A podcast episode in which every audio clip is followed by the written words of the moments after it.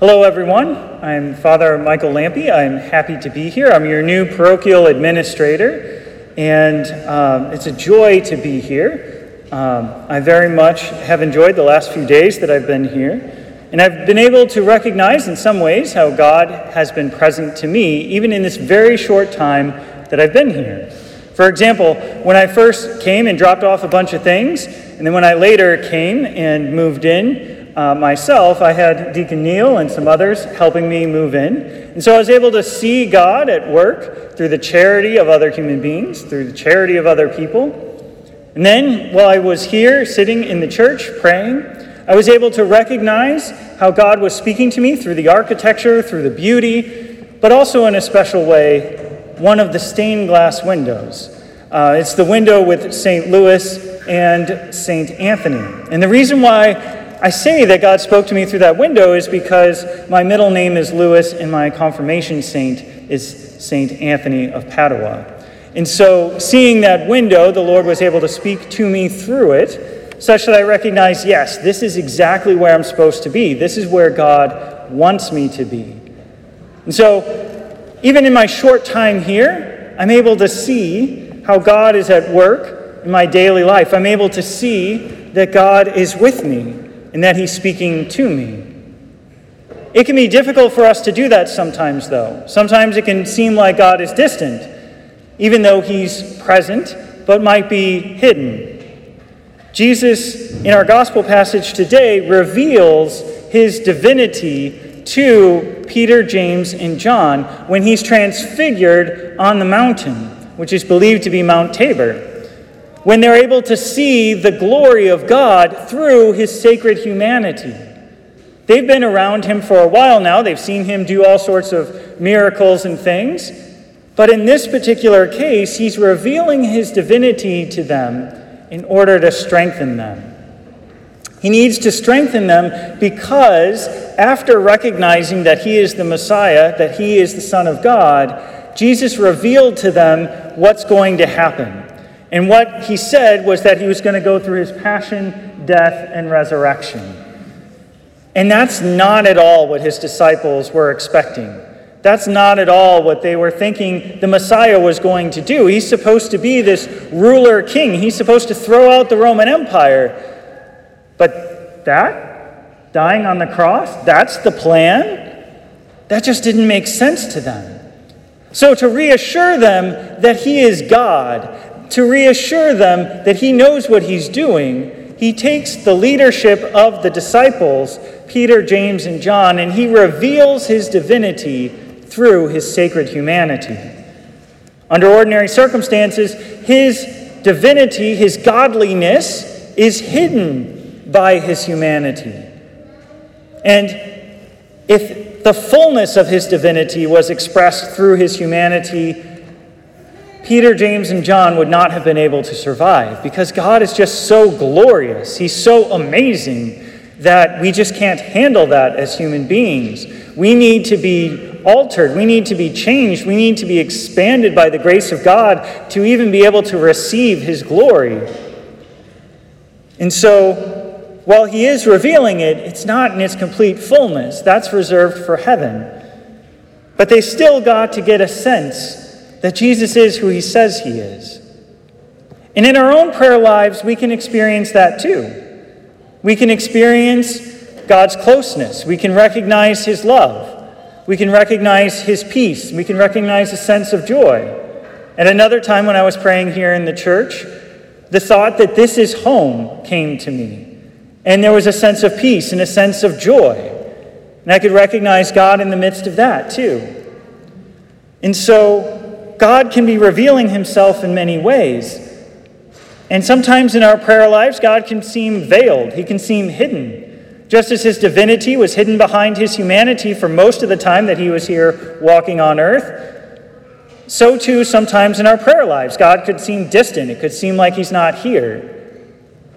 But just as Jesus was there with Peter, James, and John during their time together as they're walking around in Galilee and in Judea, Jesus is with us. He's with us always. He's with us always in many ways. In fact, He's with us even when we come together, when we gather for the celebration of the Mass. But he's hidden. He's hidden in more than one way. Jesus is hidden twofold in a special way when he comes to us in the Eucharist. Because not only his divinity, not only his godliness, but also his humanity is hidden. That we know by faith that Jesus becomes present, that once what was once bread and wine becomes the God of the universe, we know because God has revealed this to us. That at the Last Supper he says, This is my body. And this is the same God who said, Let there be light, and there was light. So if he says, This is my body, then it's his body. When he says, This is the chalice of my blood, it becomes the chalice of his blood because he's God. And when he says it is, then it is. And so we know by faith that it's true. But we also still see what appears to be bread and wine. Just as when Jesus was walking the earth, they saw what appeared to be nothing more than a regular human being. But there are moments where that glory, that reality of his godliness is made manifest. And the same is true with the Eucharist, with Eucharistic miracles. But ordinarily, the fact that Jesus is present there, body, blood, soul, and divinity, is hidden, it's veiled. Twofold. We can't see his godliness, we can't see his humanity, not with our physical eyes. But we can try to lift that veil a little bit. We can try to look past the veil. We can try to see with the eyes of faith rather than our physical eyes and know with certainty that it is truly our Lord. You've probably noticed that um, I'm celebrating Mass a little bit different than your previous pastor. For example, um, I sang or chanted some of the priest prayers.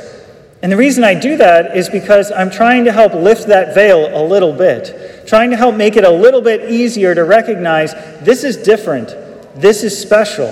What we are doing now in the celebration of the Mass is not the ordinary life of us human beings. And so I'm going to act a little different. I'm going to speak, or rather sing, so that we have a greater understanding that this is sacred. This is holy. What we are doing here is not ordinary life. What we are doing here is very special. As we continue the celebration of the Mass, you'll notice other small things that are a little different. It's the same Mass, just as Jesus was the same, Jesus before and after the Transfiguration, but it looks a little different. And my hope is that through the things, the options that I choose in the celebration of the Mass, it helps you to get a greater sense that this really is our Lord Jesus Christ in the Eucharist. For example, when I celebrate the consecration, when we have the Eucharistic prayer, and I slow down and say the words that Jesus said at the Last Supper, I do that to emphasize this is different, this is special, this is sacred in hopes that that'll help you recognize his real presence in the Eucharist, in hopes that that'll help you to realize that Christ is among us. And we might think, okay, well, that's, that's nice to have Jesus with us, right? That's good to have him here at Mass. But how does that really affect my daily life? If we can start to recognize Jesus in the Eucharist, we can start to recognize Jesus everywhere. We can start to recognize Jesus in each other. We can start to recognize Jesus in the little coincidences that happen in life. I put that in air quotes because there is no real coincidence. There's just God at work trying to give you a hint that He's there and that He cares, that He's trying to help you out, that He's trying to get you to realize He's with you in the midst of you. And if we can recognize the Lord in the Eucharist, that can help us to recognize Him throughout our lives. And when we can recognize Him throughout our lives, that can, that can transform our lives. Well, even encountering Jesus in the Eucharist can transform our lives. And what do I mean by that? I mean, God has the best plan for us. And His plan for us is to be with Him forever in heaven. And He wants to guide us to that point. He reveals himself through the church. He gives us basic instructions on what we need to do to get to heaven. But as individuals, he has particular things that he wants us to do here on earth, particular ways that he wants us to get closer to him. And if we can learn to listen and to recognize Him in our lives, then we can follow Him in those little ways. We can recognize Him speaking to us and guiding us to what will make us happiest. Those of you who read my bio would recall that I used to be a nuclear engineer, and now I'm a priest. Why did I change? Because God told me to. Because He knows me better than I know myself because he revealed to me that this is how he plans my happiness here on earth. This is how he plans to get me to heaven. It changed me. It changed my life, being able to recognize him and letting him guide me. And the Lord wants to do that for all of us. He wants to guide all of us. He wants us to have the joys of heaven, but to even experience that here on earth. And if we're able to recognize Him in our ordinary ways of life, then we can do that more easily. Now, I haven't been here yet for a full week, but I am very eager to get to know you, to recognize how Jesus is at work in your daily lives. I am eager to know more about the parish. And so I invite all of you to consider opening up your home for a gathering for 10 to 20 or however many uh, people where we can just have a conversation, where I can listen to how Jesus is at work in your life, where I can listen and hear about how God is working in the community, how this parish, Immaculate Conception, Old Monroe, is experiencing our Lord. More information about that can be found in the bulletin, but if you're interested in having one of these gatherings, then you can contact me at the parish office or by email, by phone or by email. In that way, I can have a greater understanding of how God is working. And, and then I can recognize God at work in you, and I can help you grow closer to the Lord. And I can better help you get to heaven. And so God is at work, and we need to learn to pay attention, to recognize, because oftentimes He's veiled, He's hidden, and we want to recognize Him always. When Peter, James, and John came down from the mountain, Jesus was no longer having his glory, his divinity shining through his sacred humanity. But they knew that he is who he says he is. They knew that he is God, that he is the Messiah. They knew that by faith, and they could still see it. Even though they couldn't see it with their physical eyes, they could see it with the eyes of faith. So, brothers and sisters in Christ, let us take this next moment of silence to reflect upon how God has been at work in our lives as we prepare to encounter Him in the most Holy Eucharist.